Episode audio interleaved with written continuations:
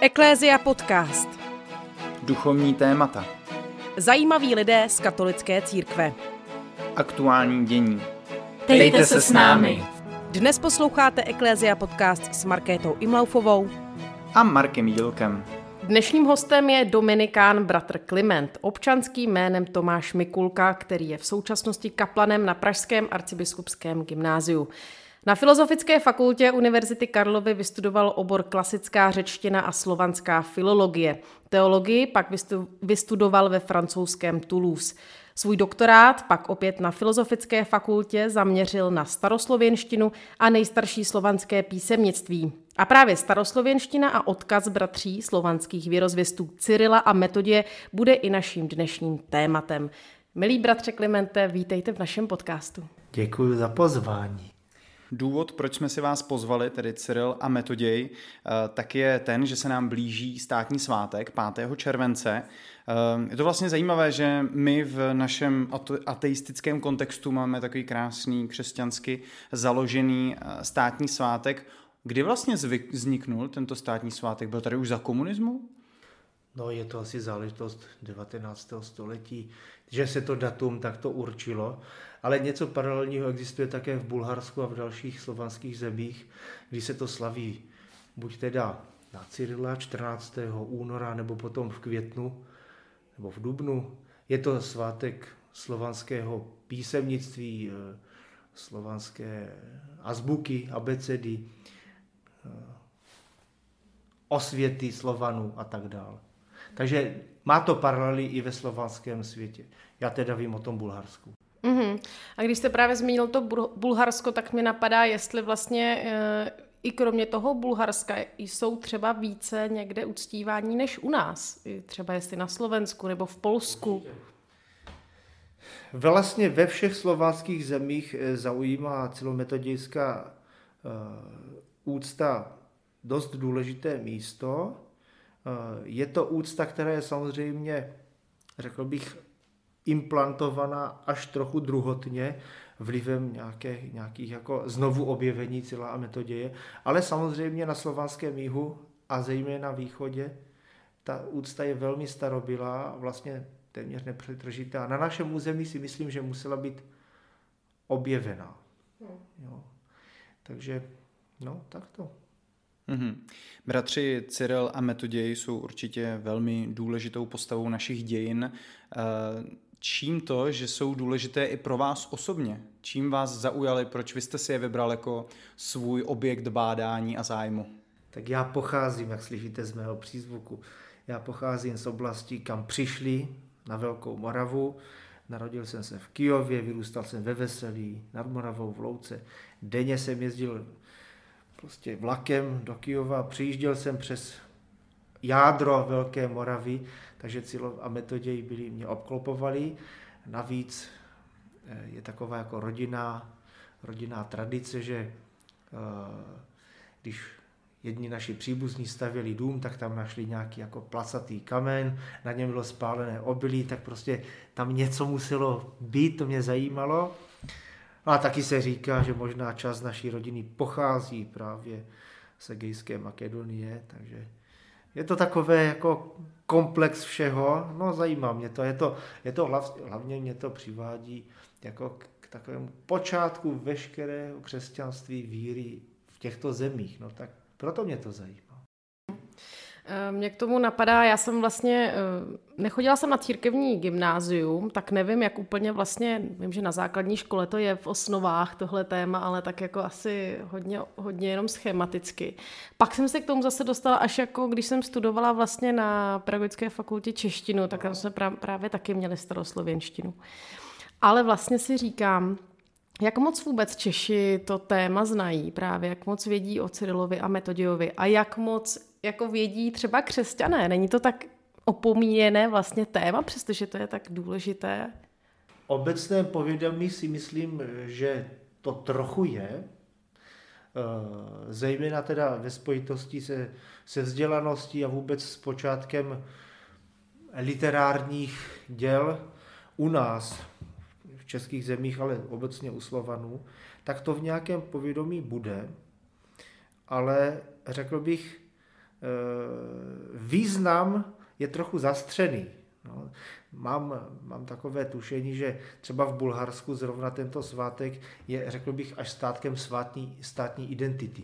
No, tam je to velmi důležité téma, dochází k různým reinterpretacím a často i neblahým, to je ale na jiné místo, na probírání na jiném místě.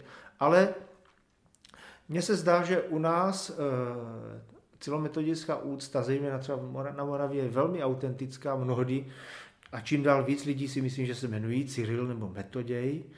A mm, je ale potřebné tuto úctu, řekl bych, živit, živit kvalitně, protože bohužel zrovna ta, jak je to daleko vzdálené a povědomí nějaké je, ale často zprostředkované, druhotné, potřebuje být formované, potřebuje být živené něčím autentickým, autentickým odkazem a nejenom projekcí nějakých představ do osob Cyrla a metodě. A proto jsem se tím také zabýval, zabývám, mm-hmm. zabývat budu. A proto jsme tady taky a natáčíme tento rozhovor, abychom mohli dále živit to všechno, co by Češi měli vědět o Cyrilu a Metodějovi. Pojďme tedy přejít eh, k té historické části našeho povídání a pojďme začít opravdu u osob Cyrila a Metoděje. Co o nich víme z těch dob před oním slavným povoláním do našich zemí? Tak, jasně. Naším, naše nejvýznačnější prameny jsou takzvané panonské legendy, Eh, životopisy Konstantina a Metodě, které vznikly už na Velké Moravě. To jsou první a vlastně nejdůležitější autentické hagiografické spisy, ale je potřebné upozornit, že to není jenom čistá stylizace, tak jak se to u, legend dělávalo, ale je to skutečně biografie. Jo? Přestože jsou tam nějaké, jak se říká, topoj, taková ta místa, Eh, typická pro, eh, eh, pro legendy, tak za nimi si skrývají skutečně reálné události. A to je potřebné se naučit číst a rozumět tomu, jak, středový člo, jak středověký člověk rozklíčoval tato místa. Takže to je první velmi důležitý zdroj. Pak je to jedna promluva, která z toho trochu vychází, jmenuje se Pochvala svatých Cila Metoděje a další prameny. Existují také prameny i cizojazyčné, tedy ne slovanské, ale těch je poměrně málo, třeba latinské. No. V porovnání s tím, e, se slovanským odkazem je jich opravdu málo. No. Ale vycházejí z toho, doplňují tu a tam něco. Mm-hmm. No tak, no. A co tedy říkají? Co říkají co o tedy říkají, že to byli bratři. To je jednoznačné, že pocházeli ze Soluně, a proč? A říkají také důvod, proč zrovna Cyril a Metoděj byli vy, vybráni pro tento úkol. A ten, ta věta slavná se, myslím, vkládá eh, v jednom z těch životů do úst samotného císaře Michaela III., který říká, vsi soluňá nebo čisto slověnsky besjedujont. Tedy překlad, protože víme, že všichni slouňané čistě hovoří slovansky. A proto tam se řešil jazykový problém, tak když tam pozveme na tu velkou Moravu Cyrila Metodě, jak tam budou mluvit. No a oni říct, ten jazyk, který se mluví v Soluni, není zas tak asi daleko tomu jazyku, kterým mluví mezi sebou poslové vyslaní knížetem Rastislavem. No to byla správná premisa. Naprosto. Mm-hmm. Naprosto. Soluň, Soluň ještě do poloviny 20. století se na ulicích mohli a domácnostech slyšeli uh, slovanštinu, samozřejmě toho jihoslovanského typu, něco mezi bulharštinou, makedonštinou, něco takového. Do dneška se tím ještě někde tam mluví, je takové jako obrodné hnutí i v Řecku. Ale Řecko po druhé světové válce prošlo poměrně radikální helenizací, takže byla trochu snaha jako upozadit slovanský jazyk, ale přirozeně tam prostě patřil. No Slovené byli až na Peloponésu, na Krétě. To ukazují, to ukazují místní názvy. Mm-hmm. Takže ta motivace vlastně, proč byli oni vybráni, byla primárně ta jazyková, že prostě znali ten jazyk? Určitě nejenom, ale byl to důležitý faktor. No. Konstantin sám se potom zeptal a mají písmo, píšou, oni říkají, ne, nemají. Tak trochu znejistil a říká, jak chcete, to je jak kdybychom psali na vodu prostě. My musíme jim něco vymyslet. A tak se říká, sedl, pomodlil se a vynalezl hlavolici. a to bylo ještě v Soluni, nebo to bylo až potom, co přišli? To už bylo možná v Cařihradě. Jo, protože eh, tedy v Konstantinopoli, v hlavním městě Byzantské říše, kde Cyril a Metoděj trochu dál působili v té době a měli za sebou jednu úspěšnou misi k Hazarům, eh, Konstantin ještě také do Bagdádu, takže osvědčili si i, i řekl bych, jako diplomaté a zúročili tyto svoje schopnosti na Velké Moravě. Mm-hmm.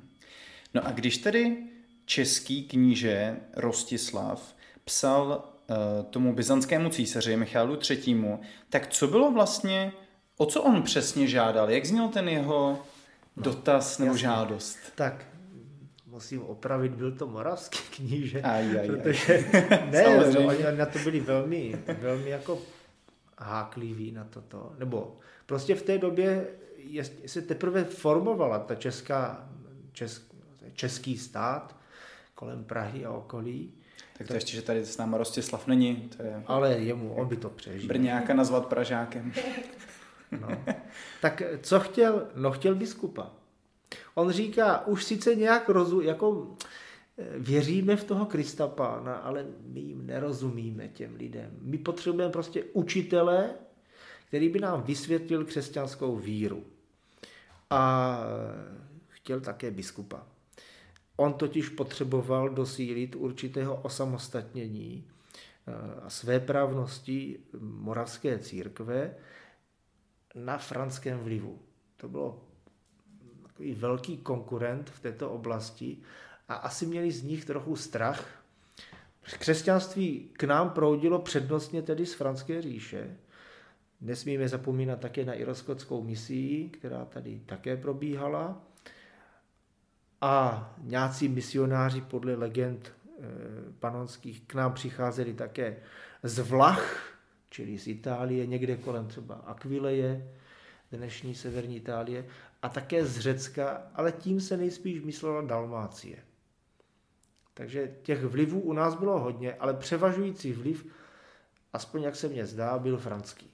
No, takže to bylo křesťanství latinské, germánské křesťanství, které Frankové přijali vlastně od Iroskotu, to byli misionáři Germánie, které bylo napojené samozřejmě na, na Řím a e, považovali vlastně za Dunají, tedy ty oblasti za Dunajem, e, za své misijní území. No to byl potom spor, jestli teda komu to bude patřit. Do toho se vložil e, samozřejmě apoštolský stolec a řekl, že jsou to jeho území. Takže on o nich bude rozhodovat. No, to se jim asi moc nelíbilo, ale tak to je. A když pak tedy přišli Cyril a Metoděj na tu Velkou Moravu, tak abychom znali nějaký ten kontext, tak jaká byla tady nějaká vzdělanostní úroveň, civilizační úroveň, hmm. Eh, jak tady ti lidé žili, mluvili? Jak mluvili? No mluvili samozřejmě slovanštinou, které Ale neměli, ještě neuměli ji zapsat teda. Ne, ne, ne.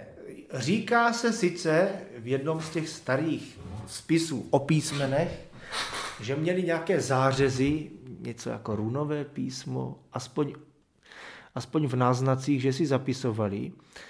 Možná byly nějaké pokusy zapisovat něco latinkou, od potom ale nemáme žádné stopy.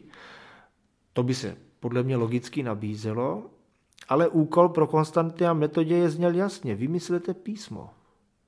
A oni ho vymysleli. Vymysleli hlaholici, což je písmo velmi krásné, které kombinuje vlastně dva motivy. Kroužek a čárku. V nejrůznějších kombinacích. A co je zajímavé, hlaholice se zapisuje na horní linku. A vypadá to vlastně, jak kdyby se hrozínky zavěšovaly. Takže je to fakt esteticky velmi, velmi úspěšný podnik. Designově by se klidně mohlo říct. A inspiraci Konstantin hledal v rukopisech, které měl k dispozici v Cařihradě. Byly to nejrůznější orientální písma.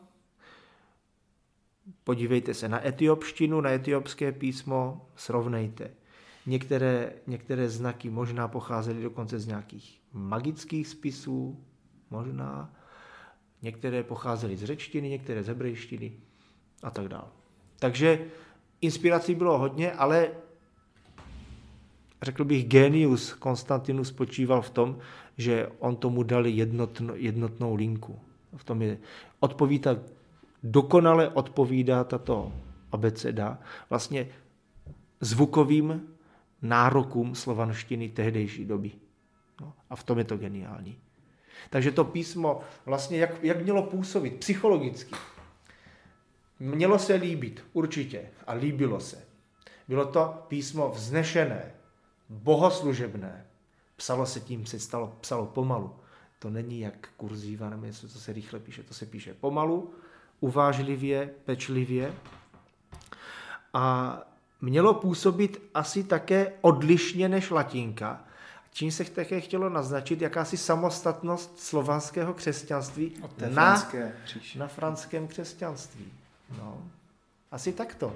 Takto bych to třeba vyložil. Jo. Mm. To se může lišit, ale mám dojem, že toto je poměrně pravděpodobný pohled.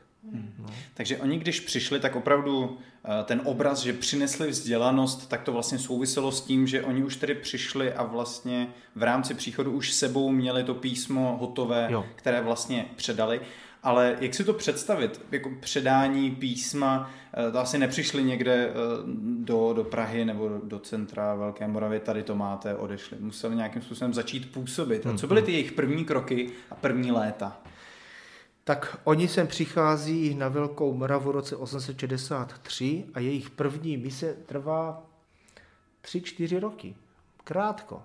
Velice krátkou dobu a říká se, že si už něco přinesli. Tak jednak kromě toho písma už přinesli překlad evangeliáře, tedy výboru z evangelia, eh, vlastně nejstarší. A nej, to bylo velmi, ten výběr byl veden pragmaticky. Prostě oni si řekli, co potřebujeme, co je nezbytné, nezbytně nutné. Tak přeložili kus evangelií, to, co se čte na bohoslužbách. Eh, přeložili bohoslužbu, nejspíš byzantského typu, ale sloužila se na Velké Moravě stoprocentně i bohoslužba římského ritu staroslovenský. Máme na to písemný důkaz, kijevské listy. To jsou prostě mešní modlitby římského typu. Takže bylo tam takové liturgické hm, eh, dvojdomí. Tam byla i byzantská liturgie, liturgie, i římská liturgie. Dál přinesli zákoník. To byl velmi důležitý investiční krok byzantské říše k velkomoravské říši, že tímto se vlastně oni postupně jakoby civilizovali nebo napojovali na to, co bylo považováno za, za vůdčí. Byzantská říše skutečně v té době byla na vrcholu. To bylo to byl stát s velkým S. A jak to dělali tam, tak to bylo, k tomu se vzhlíželo. A proto i Rostislav tedy požádal právě byzantského císaře. Byla to jedna z nejrozumnějších alternativ. Jo. On, on, žádal, samozřejmě, on žádal také do Říma o vyslání učitele, jenomže tehdy nebyla vhodná konstelace a nebyla vůle, takže se řekl, no tak když ne z Říma, tak z Cařihradu. A zkusil to a vyšlo to. Hmm.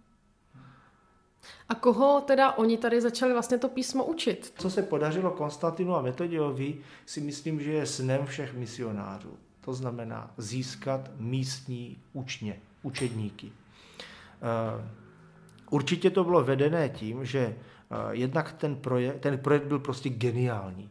To, s čím oni přišli, bylo geniální, bylo to užité na míru a eh, bylo to všestraně, bylo to prostě všestrané. Oni totiž na Velkou Moravu nepřišli sami. Oni si sebou přinesli skupinu, přivedli skupinu umělců, architektů, zlatníků, zpěváků, možná i mnichů. A byl to celkový civilizační projekt. Prostě byla to infuze civilizace do pralesa Velké Moravy. Jo? A e, musela tam být určitá bezelstnost. nedovedu si představit, že by velkomorované prostě určitá nezišnost, opravdu, že to nebyl jenom krok, jak získat nového vazala, a že tam byla taková, jako, taková velkorysost. A skutečně oni asi ocenili, jak mohutná, jak s mohutným projektem oni přišli a je to prostě nadchlo. Já si myslím, že prostě na začátku celometodické misie a úspěchu celometodické misie je prostě nadšení. Ti lidi viděli, že to je pro ně, že to je kvalitní a že to je dobré. A šli do toho. Samozřejmě ten, řekl bych, ta jazykovědná práce eh, je jedním z klíčových prostředků, jak získat informace o tom, o celometodické misii. Eh, je to nejenom záležitost historiků, ale historik vždycky pracuje s nějakým pramenem a ten pramen musí existovat, musí být datovaný, musí být eh, nějak podrobený nějaké kritice, vnější, vnitřní. A právě já eh, zastávám takový názor, že není radno se spokojit jenom s prameny, které už známe. To je jak prostě jak vyvařovat čaj po druhé, po třetí, po páté. Eh, ten pramen dá, co dá, je dobré hledat i další prameny.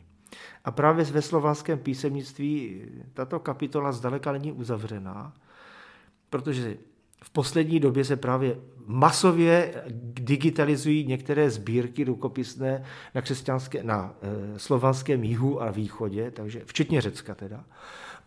Všechno je dostupné online, hodně.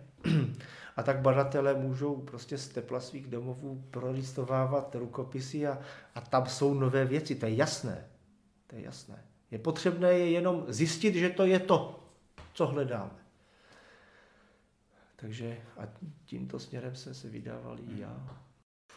No a co jste třeba vy teda zjistil v rámci těch svých badatelských cílů, v rámci své práce? No, tak já jsem díky pozvání kolegů ze Slovanského ústavu Akademie věd během svých studií eh, dostal takový malinký úkol, abych, abych jim pomáhal s řecko-staroslovenským indexem, takové velké slovo, prostě to takový řecko-staroslovenský slovníček. A já jsem byl zásadně ovlivněn ve svých studiích dvěma osobami, a to je Václav Konzel a Emilie Bláhová.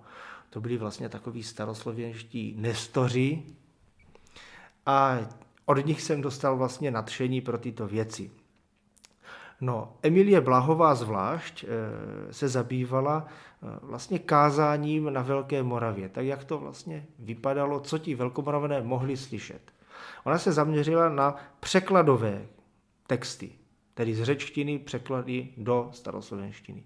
No a e, toto byla pro mě jako zásadní inspirace a já jsem si řekl, no a tak snad kázali i slovansky, ne, ne, nepřekládali jenom. Takže jsem si řekl, no tak budu hledat texty, které jsou promluvy, kázání, staroslovenská, originální, velkomoravská, nebo velmi starobylá. Takže tímto směrem jsem se vydal, no a podařil, zaměřil jsem se na takové tři textíky, ale pak se ukázalo, že jich je osm, že patří jednomu autorovi, že lze poměrně spolehlivě datovat do přelomu 9. a 10. století. No a hlavně se na nich ukázalo, jak mohutný, řekl bych, eh, civilizační potenciál přišel z Byzance právě do velkomoravských luhů a hájů. No se totiž ukázalo, že ten autor, jehož jméno opravdu neznáme, kdyby ho znal, rád bych to řekl, ale neznáme ho, ale byl velmi vzdělaný, uměl velmi plynule řecky a velmi dobře staroslovensky. A ve svých promluvách používal citáty, texty, nejenom ze staroslovenského překladu Bible, který byl cyrometodějský, ale kombinoval to se svojí znalostí řecky, řecké Bible. Takže on to různě jako upravoval, aby to, bylo, aby to sedělo. Eh, řekl bych, neuctíval jenom ten cyrometodějský překlad, ale bral ho jako autoritu, ale tvůrčím způsobem. A zároveň používal texty, význačných církevních otců, které překládal do staroslověnštiny, a to jsou texty poměrně náročné, a které překládal velmi úspěšně. Když si to vezmete, necelých 40-50 roků po příchodu Cila a Metoděje se u Moravanů nebo u Slovanů setkáváme s úryvky z textu velkých církevních otců, jako je Řehoř Naziánský, jako je Dionysios Areopagita, velký autor 5. 6. století, mystika byzantská prvního řádu, Severiana z Gabali a dalších křesťanských textů, tak na tom je krásně vidět, jak celometodějská misie a její pokračování Slovanům přinesla to, co považovali za nejlepší. Jo? A to považuji za takové jádro svého sdělení, pokud by si naši posluchači nic nezapamatovali, tak v tomto právě považuji, eh, v tomto vidím jádro úspěchu celometodické misie a inspiraci pro dnešek. Přinášet lidem, kteří jsou nám svěření, to nejlepší, co máme.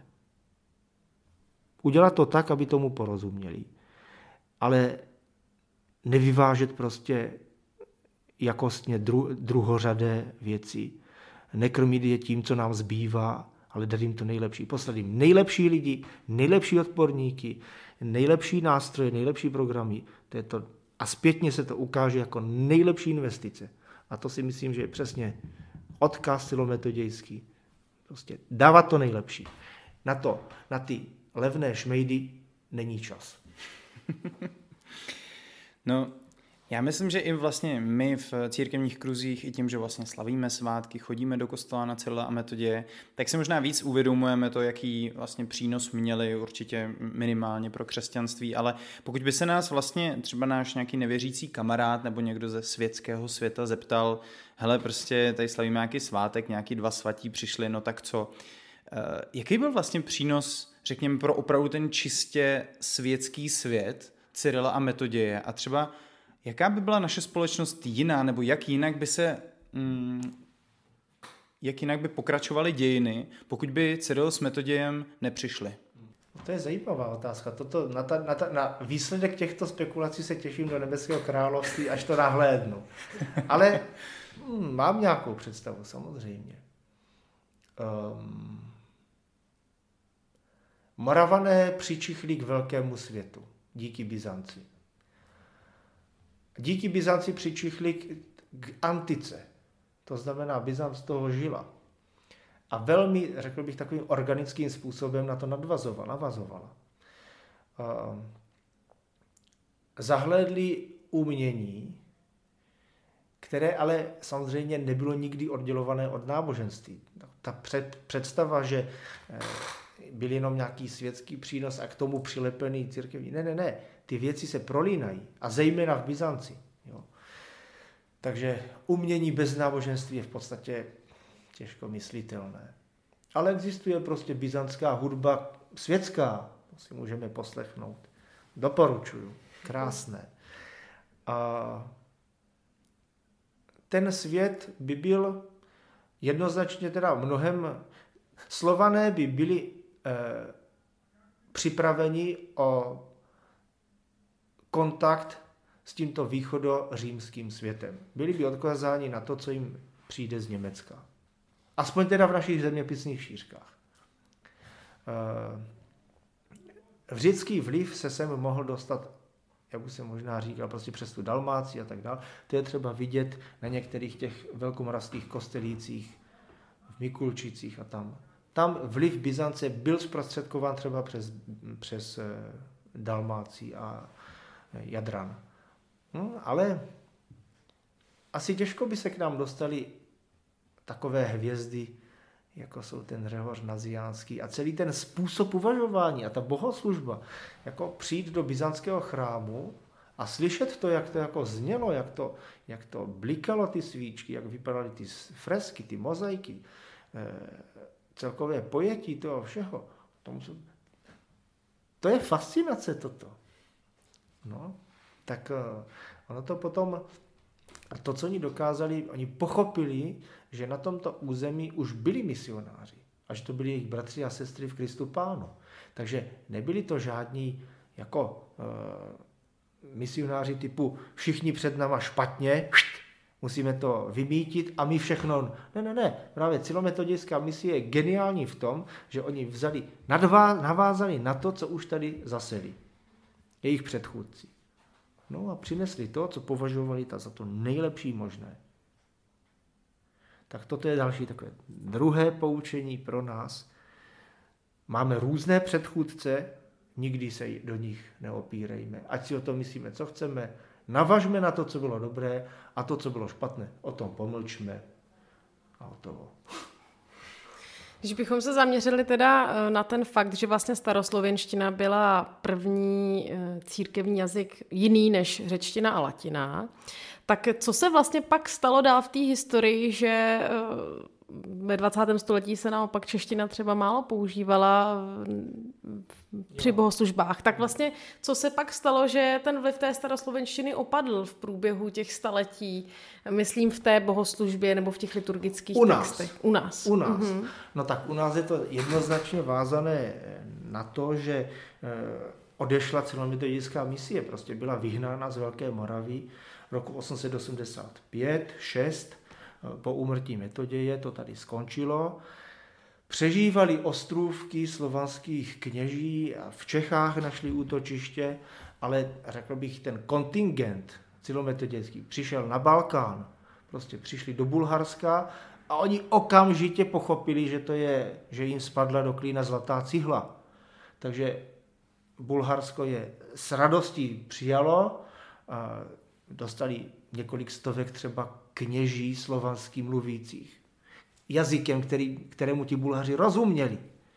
No takže to byl, to byl dar. Okamžitě to vzali, dali jim prostředky a rozvíjeli to. A proto právě slovanský cyrilometodějský odkaz má svoje pokračování v Bulharsku, v Makedonii, potom zprostředkovaně v Srbsku, v Chorvatsku a z Bulharska se to také šířilo na Kijevskou Rus tak je Rus potřebné říct i z Čech. Tam byly také vazby mezi eh, středověkými přemyslovskými Čechami a Kijevskou Rusí. Takže i tímto způsobem potom kolovali třeba rukopisy. No. Takže s metodějem eh, na Velké Moravě působili s přestávkami 20 let přibližně. No, 30, 20, 30. No, 20, jo. jo. A potom byli eh, tedy po smrti eh, metodě, tak byli vyhnáni hmm. a neskončil tím vlastně ten jakoby rozmach, který oni začali? No pro nás jo. Pro, pro české země to skončilo. Eh, jednak bylo to způsobené jednak tou nevolí, vlastně franský klérus převážil. Jo. On měl vždycky poměrně silné postavení, ale dokud žil metoděj, tak si asi moc nemohli vyskakovat. Ale jakmile umřel, tak oni měli navrh. A přece jenom latinská bohoslužba v těchto zemětisných šířkách a římský obřad měli asi určité, řekl bych, privilegované postavení a prostě se to nosilo asi. Takže to byla možná záležitost takové prestiže. Jo, v Německu to tak dělají, tak my budeme dělat taky. No, takové jako pošilhávání, jak je to u sousedů.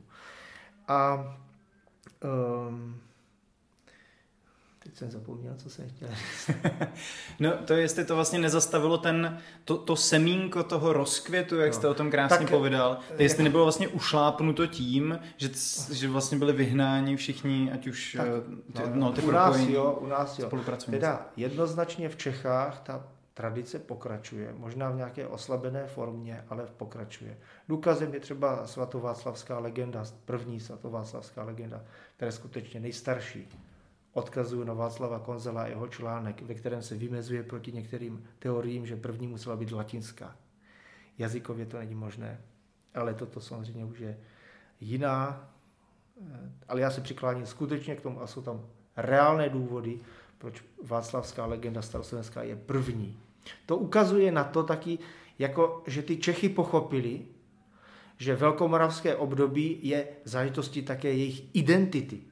Jo, jestliže život Václavův je vystavený po vzoru života Metodějova,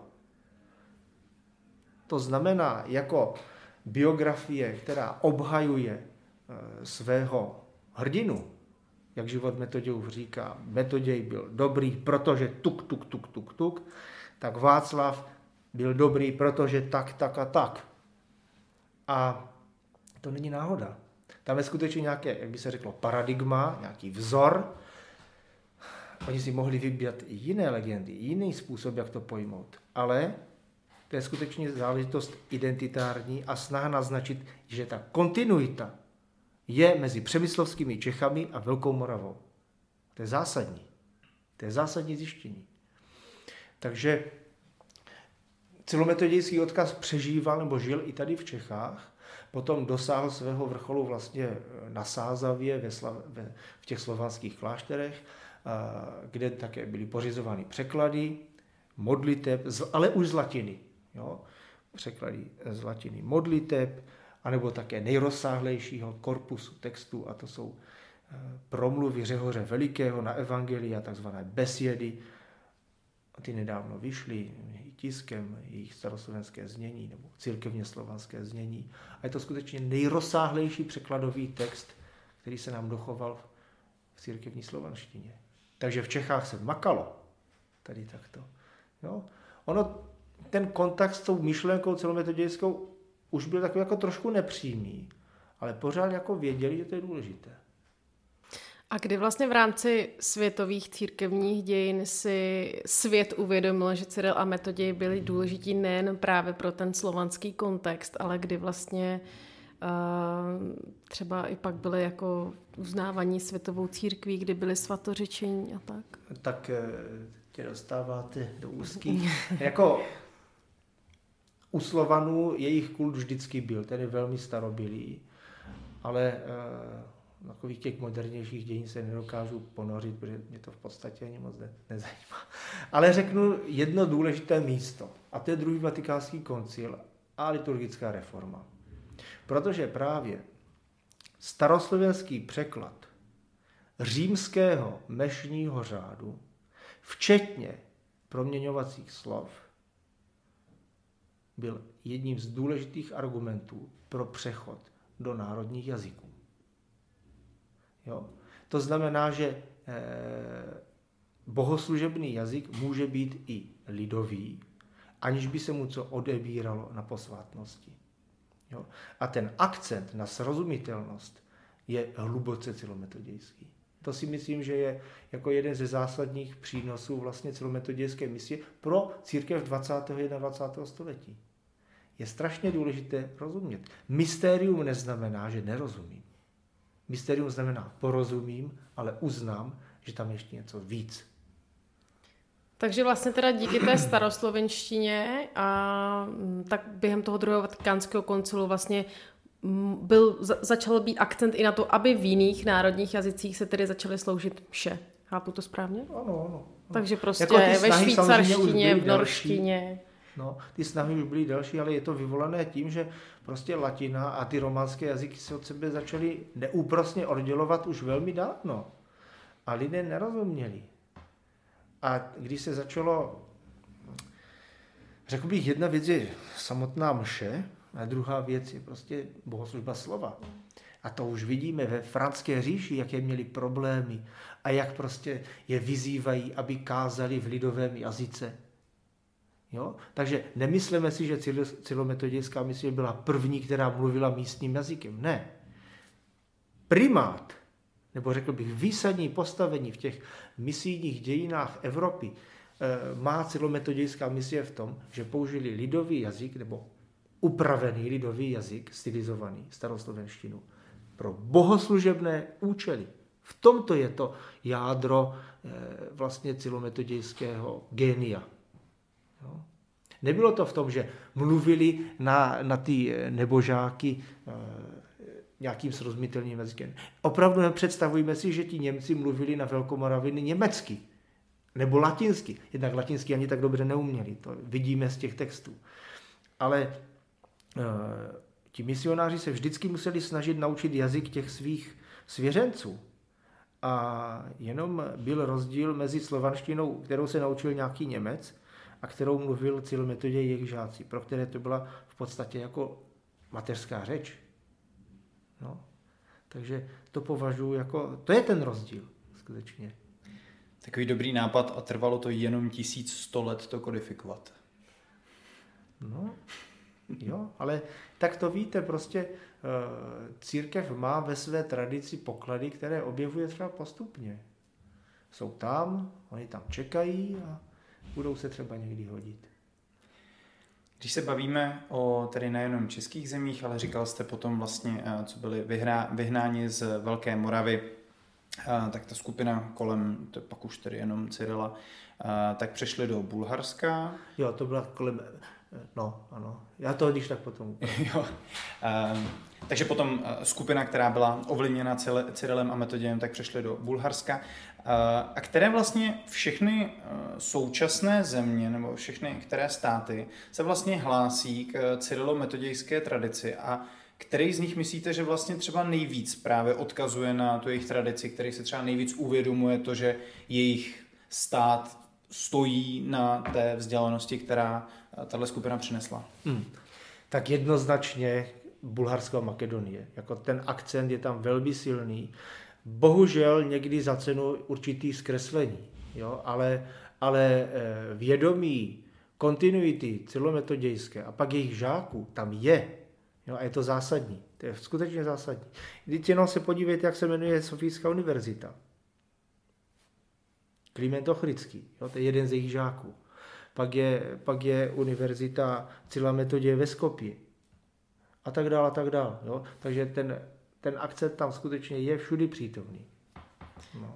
A dalo by se říct, že třeba i ta bulharština je nejvíce podobná té staroslovenštině, nebo no. kdybychom měli najít nějaký jazyk, který je tehdejší staroslovenštině nejvíce podobný, který Nejbližší. by to byl? Zvukově bych řekl, že bulharština bude poměrně blízká.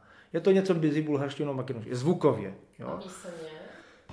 Písemně písmo se velmi rychle mění, ale skutečně jako dojem, který byste měli, tak je to to. Co se týká slovní zásoby, tak eh, staroslovenština dostala, měla poměrně tvůrčí potenciál, takže ona nasála obrovské množství eh, přejímek z řečtiny, eh, nasáli také, vytvořili také po vzoru řečtiny nová slovanská slova, takzvané kalky, tak třeba Bogu rodica, Theotokos, Hmm. tak to je vytvořené po vzoru řečtiny. Takže takovýmto způsobem, ale všechno bylo Slovanům poměrně dobře, dobře srozumitelné. Oni teda zápasili s těmi přejímkami z řečtiny, které velmi brzo, některé z nich velmi brzo mizí. To, byla, to bylo takové jako provizorní řešení, se ukazuje. ukazuje. No. Hmm. Různé termíny filozofické, ty, to, ty, ty se potom moc nenosili, tak se hledali slovanské ekvivalenty. Ale to už byla záležitost spíš bulharská a tam. No, velmi důležité místo má samozřejmě tato úcta, eh, bych řekl, taky v Kijevě, na Kijevské Rusi. Eh, a, mm, ale jak říkám, k ním vlastně psylometrická misie, nebo spíš její pokračovatele, přichází tedy z dvou směrů. Hlavně teda z Bulharska. A pak taky trochu z Čech. Jo, takže křesťanství na Rusii je teda přinesené z Cařihradu, z Konstantinopole, ale dostává velmi mohutnou investici takových jako textů a, a toho všeho z Bulharska. Ale přesto Bulharska se tam dostala i ta Velká Morava. Jo? To je Největší poutní místo v Česku je pravděpodobně Velehrad, zároveň je nejvíce spojovaný i právě s postavami Cyrila a Metodě. Je to správně? Je to to opravdu to místo, kde oni působili? Zhruba? No, tak zhruba určitě. zhruba určitě. Ehm, je to skutečně jako Velká Morava. Ten, jako za jádro Velké Moravy považuju ten pás, prostě ten srpek, který je mezi starým městem Uherského hradiště a Mikulčicemi. To je jednoznačně jádro Velké Moravy, takže někde v těchto místech se skutečně nacházel ten bájný Velehrad, Veligrad. Jestli to byl ten dnešní nebo ne, Neodvazuju se tvrdit, spíš ne. Ale e, mám takový typ, kde si myslím, že to bylo. Připojuju se k těm badatelům, kteří říkají, že to bylo v sadech Uherského hradiště. Tam, že byl metoděj pohřben, tam, že bylo takové místo, kde působili, kde se našli také pisátka, kde mohl být nějaký mini klášter u toho, eh, kde se prostě mohlo vyučovat. Je to tato oblast, je to od Velehradu vzdušnou čarou 5-10 kilometrů a je to pozoruhodné místo, které lze do dneška navštívit. Jmenuje se to Výšina svatého Metoděje, kdyby to někdo hledal. A je tam nějaká kaple teda, nebo kostel? Je tam, jsou tam ze skamenů vyskládané základy toho kostela, který se tam nacházel. No a našel se tam krásný křížek, mm, velkomoravský křížek, na kterém je nápis Fos Zoe, světlo život, Ježíš Kristus, Pán. A tento nápis Fos Zoe, je to prostě byzantský křížek, má své paralely, našel se v jednom z těch hrobů a já ho mám velmi rád. Taky ho nosím občas. A ten stejný, co se tam našel? Nebo přímo ten, co se našel? Ne, kopí, samozřejmě. samozřejmě kopí, ale, ale je to prostě jako jednoznačně jako, to je ta stopa po této misi. A hlavně ten křížek má prostě své poselství. A je to křestní poselství. Jo? Na počátku celé té misie je prostě pokřtít ty velkomoravany, dát jim víru v Krista, aby ji přijali a přijali křest. A další svátosti, Eucharistii. No a Kristus je to světlo a život. Kdy to říká v Evangeliu. Tak toho přinesli na Velkou Moravu. Hmm. Naš rozhovor se chýlí ke konci, na konci vždycky dáváme prostor našemu hostovi, aby vzkázal našim posluchačům něco, blíží se svátek svatého Cyrila a Metoděje, tak eh, můžete vzkázat třeba posluchačům, jaký třeba nový akcent si do tohoto svátku eh, sebou můžou přinést, nebo nějaký jiný vzkaz. Já patřím mezi vášnivé výletníky, takže bych posluchačům doporučil, aby si zašli na celometodějská místa. Několik jich řeknu. Mikulčice,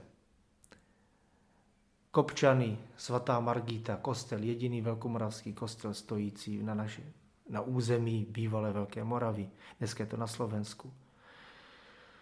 Na Děvín, na Pohanskou Břeclaví, sadu Uherského hradiště, Hippoli, hradiště u Znojma, kostelík svatého Hipolita.